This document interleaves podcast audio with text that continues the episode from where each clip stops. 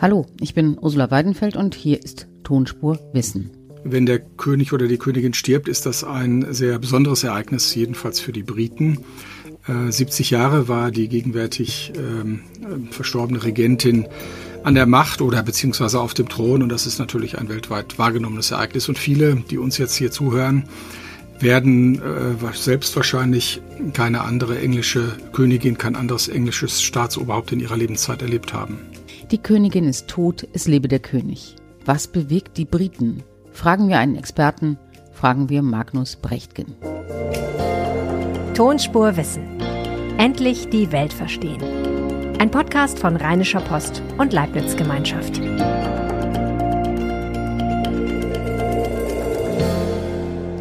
Herzlich willkommen zu Tonspur Wissen endlich vom Wissen und den Meinungen der Experten profitieren. Darum geht es hier. Tonspur Wissen finden Sie in jeder Podcast-App und bei Spotify. Folgen Sie dem Podcast, um keine Folge zu verpassen und geben Sie uns fünf Sterne. Königin Elisabeth II. ist gestorben und König Charles III. übernimmt das Königshaus Windsor. Was bedeutet das für die älteste Demokratie der Welt? Hat der Tod einer Monarchin überhaupt irgendeinen Einfluss auf die Politik? Und wofür steht die Monarchie in England? Wer braucht den ganzen Pomp? Darüber rede ich heute mit Magnus Brechtgen. Er ist stellvertretender Direktor des Instituts für Zeitgeschichte in München und lehrt an der Ludwig-Maximilians-Universität in München. Hallo, Herr Brechtgen. Grüße Sie, Frau Weidenfeld. Hallo. Herr Brechtgen, wir gucken alle im Moment fasziniert und irgendwie erstaunt und manchmal auch ähm, ein kleines bisschen befremdet nach England und fragen uns, was da los ist. Sie haben nicht nur in England gearbeitet, Sie haben auch über England geforscht. Was machen die da? Ja, wir sehen gerade den Wechsel eines Staatsoberhaupts und ähm, dadurch, dass das eine konstitutionelle Monarchie ist, äh, in der der Staatsoberhaupt immer nur dann wechselt, wenn der König oder die Königin stirbt, ist das ein sehr besonderes Ereignis, jedenfalls für die Briten.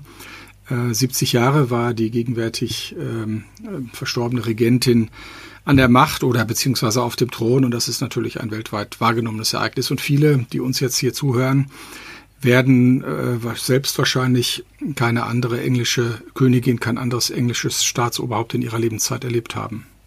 Ist das dann sowas wie äh, ein Garant für Stabilität und ist die Trauer so groß, weil man diesen Garanten jetzt ver verliert oder diese Garantin jetzt verliert? Ich glaube, das muss man unterscheiden. Ähm, äh, Elizabeth Windsor als Königin Elisabeth II. war sicher ein äh, Garant für Stabilität. Äh, und ähm, dadurch, dass sie tatsächlich viele Lebenserfahrungen im Wandel der britischen Geschichte des 20. Jahrhunderts mitgeprägt hat, äh, ist sie natürlich eine herausragende Person für das öffentliche Leben gewesen. Die Trauer hat, glaube ich, auch sehr viel mit, ähm, ja, sagen wir mal, mit dem Verlust dieser öffentlichen Person zu tun, dass ähm, dass man natürlich etwas, was man als stabilen Faktor sein ganzes Leben lang äh, herausgehoben, in zumindest der britischen Öffentlichkeit, aber zum Teil auch in der Weltöffentlichkeit sah, nun verloren hat und dass da manche Leute dann emotionaler werden als andere, das ist dann, Also ist es dann wirklich so, dass, dass man, also es sagen ja viele, das sei so, als hätte man seine Oma verloren, die eben immer da war. Ist das wirklich so ein eher ein privates, privates Trauern und privates Interesse? Also da vermag ich jetzt nicht für diejenigen zu sprechen, äh, die da so am Straßenrand interviewt werden, aber man hat zumindest den Eindruck durch die Übertragung und natürlich auch durch die Inszenierung. Es gibt aber auch also durch die Inszenierung der Medien, gerade auch der konservativen Medien, aber auch der BBC und anderer. Es gibt aber natürlich auch kritische Stimmen, äh, gerade in den ehemaligen Kolonien und in den Bereichen des Commonwealths, die sagen, äh, dass man natürlich jetzt Pietät empfinden muss für ähm, den Tod äh, von Elizabeth Windsor, dass man aber zugleich auch äh, daran erinnern muss, wofür sie stand und dass sie sozusagen der Repräsentant, die Repräsentantin einer sehr langen Kolonial- und Unterdrückungsgeschichte auch war. Das ist jetzt, äh, geht jetzt in der Pietät dieser Tage etwas unter, aber sobald äh, dann die Trauer vorbei ist, wird man, denke ich, auch wieder an diese anderen Seiten äh, erinnern, wofür britische Geschichte, wofür die Monarchie, äh, wofür britische Herrschaft weltweit über viele Jahrzehnte, ja Jahrhunderte gestanden hat. Ja, aber die Engländer sind doch super stolz auf die Geschichte und ja auch mit einigem Grund, wenn man aufs 20. Jahrhundert guckt. Ähm, die Engländer ja, aber nicht unbedingt alle, die von der englischen Politik betroffen waren. Und äh, das ist der große Unterschied.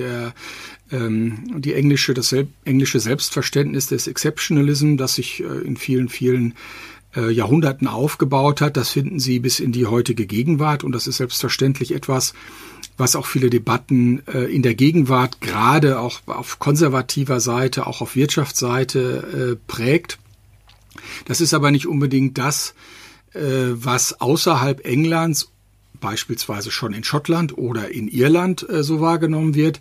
Das wird aber noch weiter entfernt vom England noch sehr viel weniger äh, so wahrgenommen, dieser Exceptionalism. Der wird auch nicht akzeptiert. Das heißt, e- Exceptionalism heißt, dass man sich als wirkliche Ausnahmenation empfindet und als, als Soliteur. Mhm. Genau, man, man empfindet sich als etwas Besonderes und tatsächlich war natürlich Großbritannien äh, durch die Tatsache, dass es äh, eine parlamentarische Tradition hatte, die bis ins 17. Jahrhundert oder vielleicht sogar noch länger zurückreicht äh, und äh, dadurch ähm, anders als die europäischen Staaten oder äh, andere absolutistische Staaten regiert wurde, äh, war es bis in, ins, in den Anfang des 20. Jahrhunderts in dieser Weise sehr erfolgreich. Dann hat aber eigentlich schon vor dem Ersten Weltkrieg und vor allem dann mit dem Ersten Weltkrieg ein wirtschaftlicher und zum Teil auch politischer Abstieg begonnen, aber der, der politische Abstieg ist immer begründet durch die Tatsache des wirtschaftlichen Abstiegs und äh, mhm. das setzt sich eigentlich durchaus bis heute fort. Äh, Lass mal nochmal bei den glorreichen Zeiten bleiben, ja, bevor gerne. wir zu dem Abstieg geben, äh, gehen.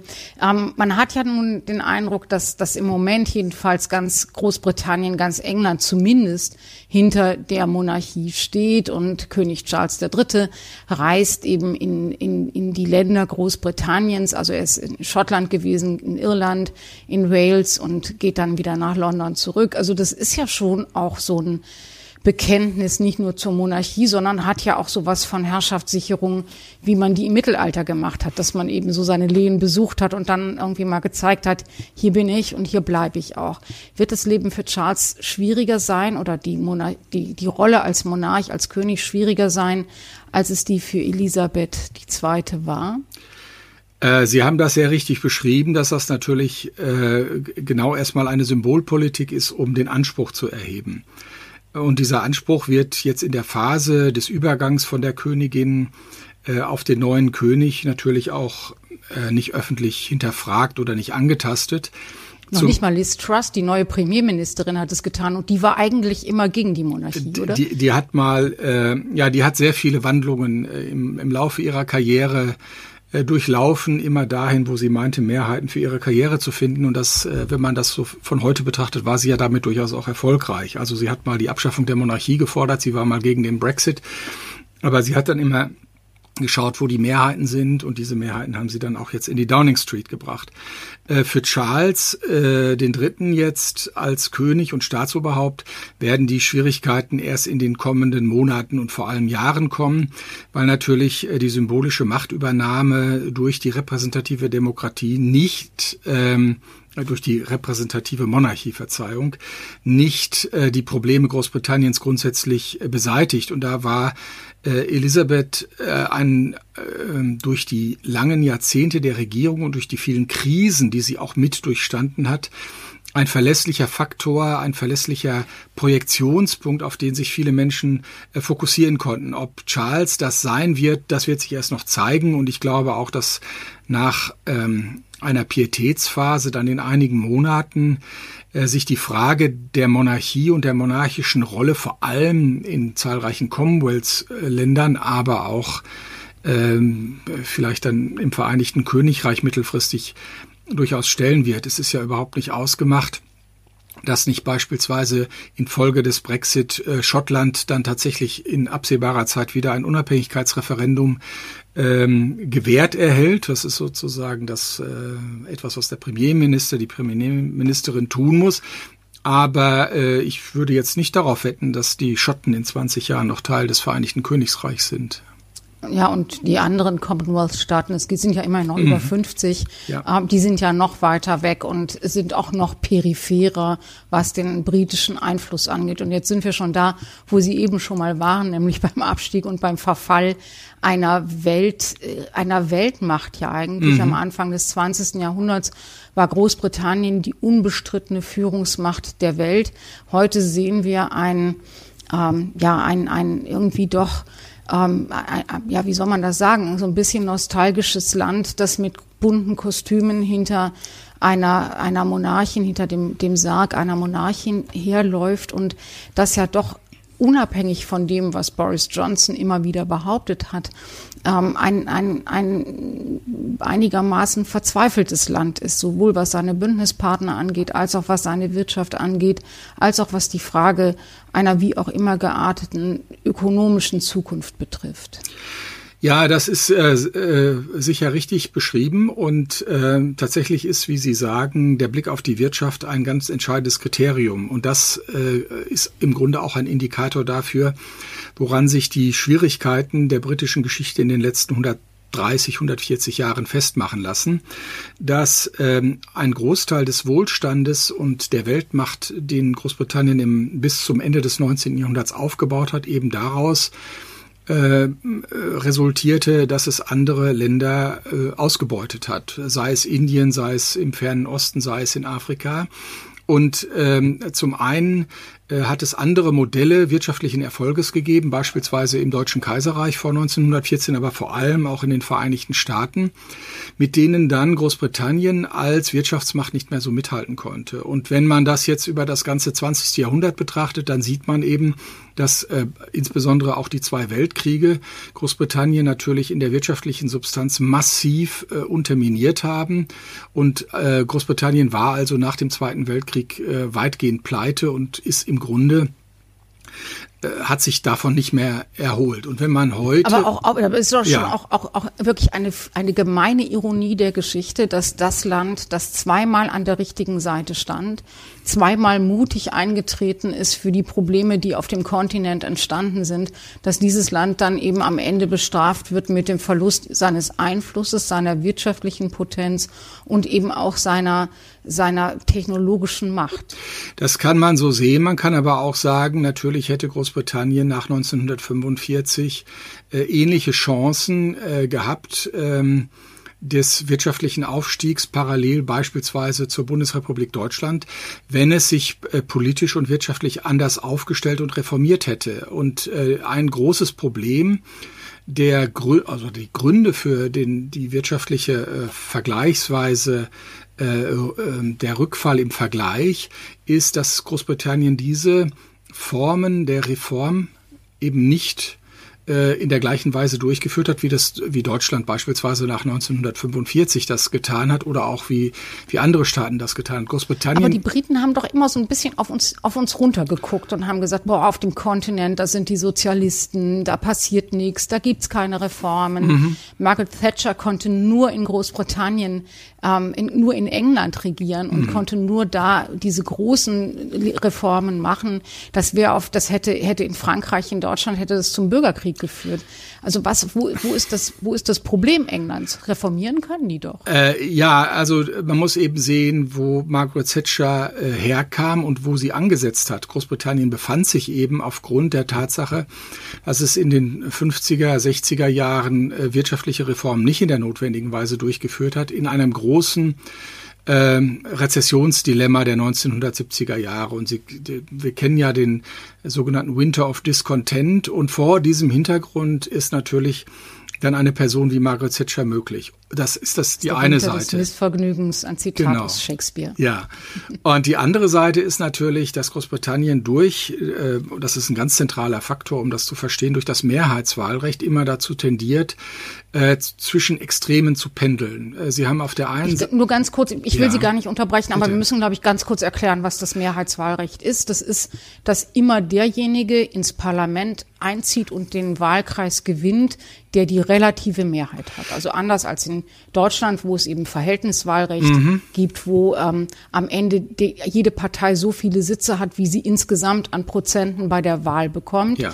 ist im Mehrheitswahlrecht derjenige im Parlament, der den Wahlkreis gewinnt. Mhm, genau, es gibt etwas über 600 äh, Wahlkreise. Äh, und wer da die, äh, wer in einem Wahlkreis die Mehrheit gewinnt, der kommt ins Parlament und die anderen Stimmen zählen nicht. Das ist das entscheidende äh, Kriterium. Und wenn man das dann auf die nationalen Parlamente umrechnet, also auf, auf die Houses of Parliament, dann sieht man, äh, dass äh, selbst Leute, die mit großer Mehrheit im Parlament regieren, also wie jetzt Boris Johnson oder auch Tony Blair, äh, immer nur zwischen 35 und 40 Prozent äh, der wähl gewählt habenden Stimmen bekommen hat. Und die anderen, Weil die anderen Stimmen immer wegfallen. Die fallen komplett weg, die kommen nicht in die Regierung. Und das äh, und beide großen Parteien, die sich seit 80, 90 Jahren diese Mehrheiten teilen, also Labour auf der linken und die Konservativen auf der rechten, haben daran nichts ändern wollen an diesem Wahlrecht, weil sie immer darauf hoffen, dass bei der nächsten Wahl sie dann eine große Mehrheit erhalten. Und das hat auch in die eine oder andere Richtung dann oft geklappt, meistens für die Konservativen. Und die Konservativen haben dann äh, immer sehr viel rücksichtsloser regieren können, als das in einem, nach einem Verhältniswahlrecht mit Koalitionen notwendig ist. Es gab die Koalition mit den Liberalen, äh, also mit äh, David Cameron, mit den Liberaldemokraten. Liberaldemokraten vor knapp zehn Jahren. Da haben die Liberaldemokraten aber eben unter anderem nicht darauf bestanden, das Verhältniswahlrecht einzuführen. Das wird auch in Großbritannien in vielfacher Hinsicht als großes Problem gesehen. Äh, Auf der anderen Seite ja. macht es doch ein politisches System ganz schnell, weil es eben große Mehrheiten im Parlament schafft. Das heißt, wenn ich reformieren wollte, hätte ich es viel leichter, als es zum Beispiel Gerhard Schröder in Deutschland hatte mit der Agenda 2010, wo er erst den Bundesrat fragen musste. Dann musste er seine eigene Fraktion unter Druck setzen. Dann mussten die Grünen ins Boot geholt werden. Dann musste mit der CDU nach, nächtelang verhandelt werden. Also für einen für eine große Reform ist doch Mehrheitswahlrecht eigentlich besser. Also wenn wir nochmal zurückkommen auf unsere Frage, warum Großbritannien seine, seine Reformen nicht gemacht hat.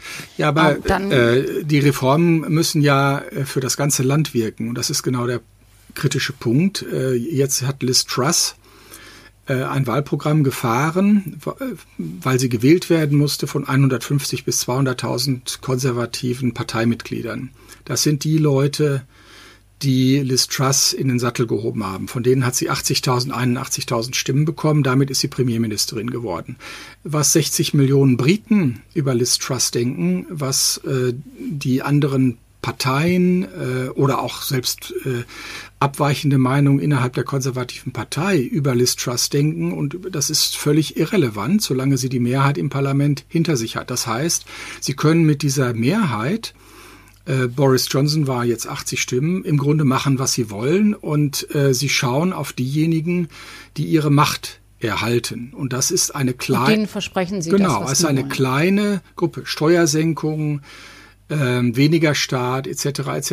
Ist, ob das das ist, was 60 Millionen äh, Briten brauchen, ob das das Land vorwärts bringt, das ist für den Machterhalt zunächst mal irrelevant. Das wird versprochen, aber am Ende zählt wer äh, die Machtentscheidungen trifft. Und das ist eben eine Gruppe konservativer Parteimitglieder und die Parlamentsmehrheit, die sich dann im Lande durchsetzen muss. Aber man muss eben eigentlich nur bei 30, 35, 40 Prozent der Personen sich durchsetzen und man kann dann völlig rücksichtslos gegenüber dem Rest regieren. Und das führt. Und dagegen kann der König nichts tun? Nein, absolut gar nichts. Nein, das ist schon im 19. Jahrhundert so. Also wir könnten jetzt Walter Bagehot zitieren. Es gibt ja eine ungeschriebene englische Verfassung, aber der hat schon im 19. Jahrhundert der große gesagt. Staatsrechtler. Ja, genau. Der sagte eben, der König ist da zu hören, zu raten und zu begleiten. Ich fasse das jetzt mal so zusammen. Und ähm, es wäre ähm, völlig undenkbar, dass äh, der König oder die Königin sich öffentlich in irgendeiner Weise aktiv gegen die aktuelle Politik äh, ihrer Regierung, wie das ja so schön heißt, My Government stellen würde. Also die äh und das Oberhaus, das sind ja diejenigen. Ja, das ist, ist ja so, sozusagen der Adel, der ähm, ja, äh, über über den Dingen steht und schwebt. Das und, war ähm, einmal, das war einmal, ja. Also der Adel, äh, die Aristokratie ist natürlich etwas, was geschaffen wird auf, Vorschläge der, auf Vorschlag des Premierministers oder der Premierministerin.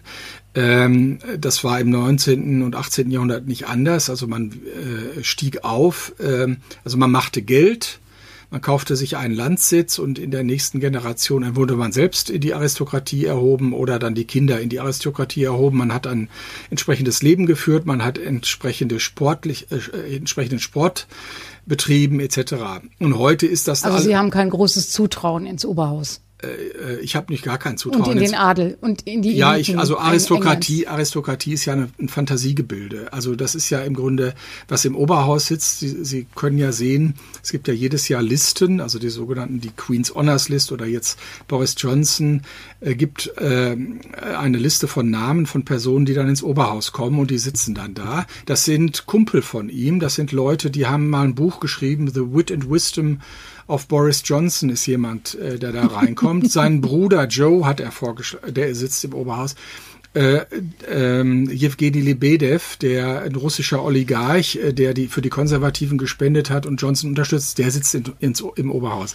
Also das hat Herr überhaupt Brecht, nichts ist mit England noch zu retten. Ja, natürlich, natürlich. Die Engländer sind ein sehr kluges Volk und man muss, äh, äh, also wenn man das mal so pauschal sagen darf, ähm, es gibt permanente Debatten, aber tatsächlich äh, sind die, die großen Kriterien, die man schaffen muss, zunächst mal die Veränderungen des Wahlrechts und äh, tatsächlich ein Angehen der traditionellen Klassenstrukturen, die sich in den ver vergangenen Jahren äh, noch stärker verfestigt haben. Also England ist noch stärker als der Rest Europas eine Zweidrittelgesellschaft. Das ist vor allem entlang der Linie derjenigen, die Immobilien besitzen und die keine Immobilien besitzen. Die Immobilieninflation hat dazu beigetragen, dass sich in hohem Maße diejenigen, also das sind so zwischen 65 und 70 Prozent der Bevölkerung, mit diesem äh, äh mit dieser Art der Inflationierung durch Immobilienbesitz äh, äh, wohlgetan haben. Der Rest wird aber abgehängt und es gibt nicht umsonst solche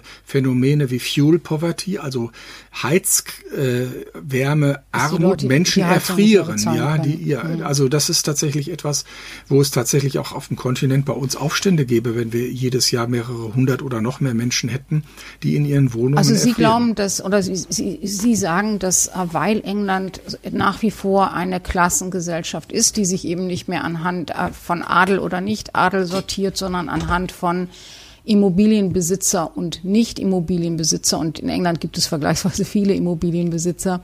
Ähm, deshalb ist England eben nicht fähig zum sozialen Ausgleich. Und weil die Politiker ihren Wählern immer das versprechen, was sie gerade wollen und opportunistisch sind, ändert sich da auch nichts. Äh, ich würde das nicht so apodiktisch sagen. Ich würde immer äh, auf, die, auf die Phänomene verweisen, die dafür verantwortlich sind, dass wir diese Probleme haben. Und ein Problem ist das Mehrheitswahlrecht. Ein zweites Problem ist die Klassenstruktur. Wie bekommt man Zugang zu sozialer Mobilität und Aufstieg? Ein drittes Problem ist die Vermögensverteilung, wo Immobilieninflationierung zwei Dritteln hilft, ein Drittel runterfallen lässt. Und das sind sozusagen die Dinge, die eine, die jede Regierung, die äh, für den Fortschritt Großbritanniens äh, arbeiten möchte, angehen muss.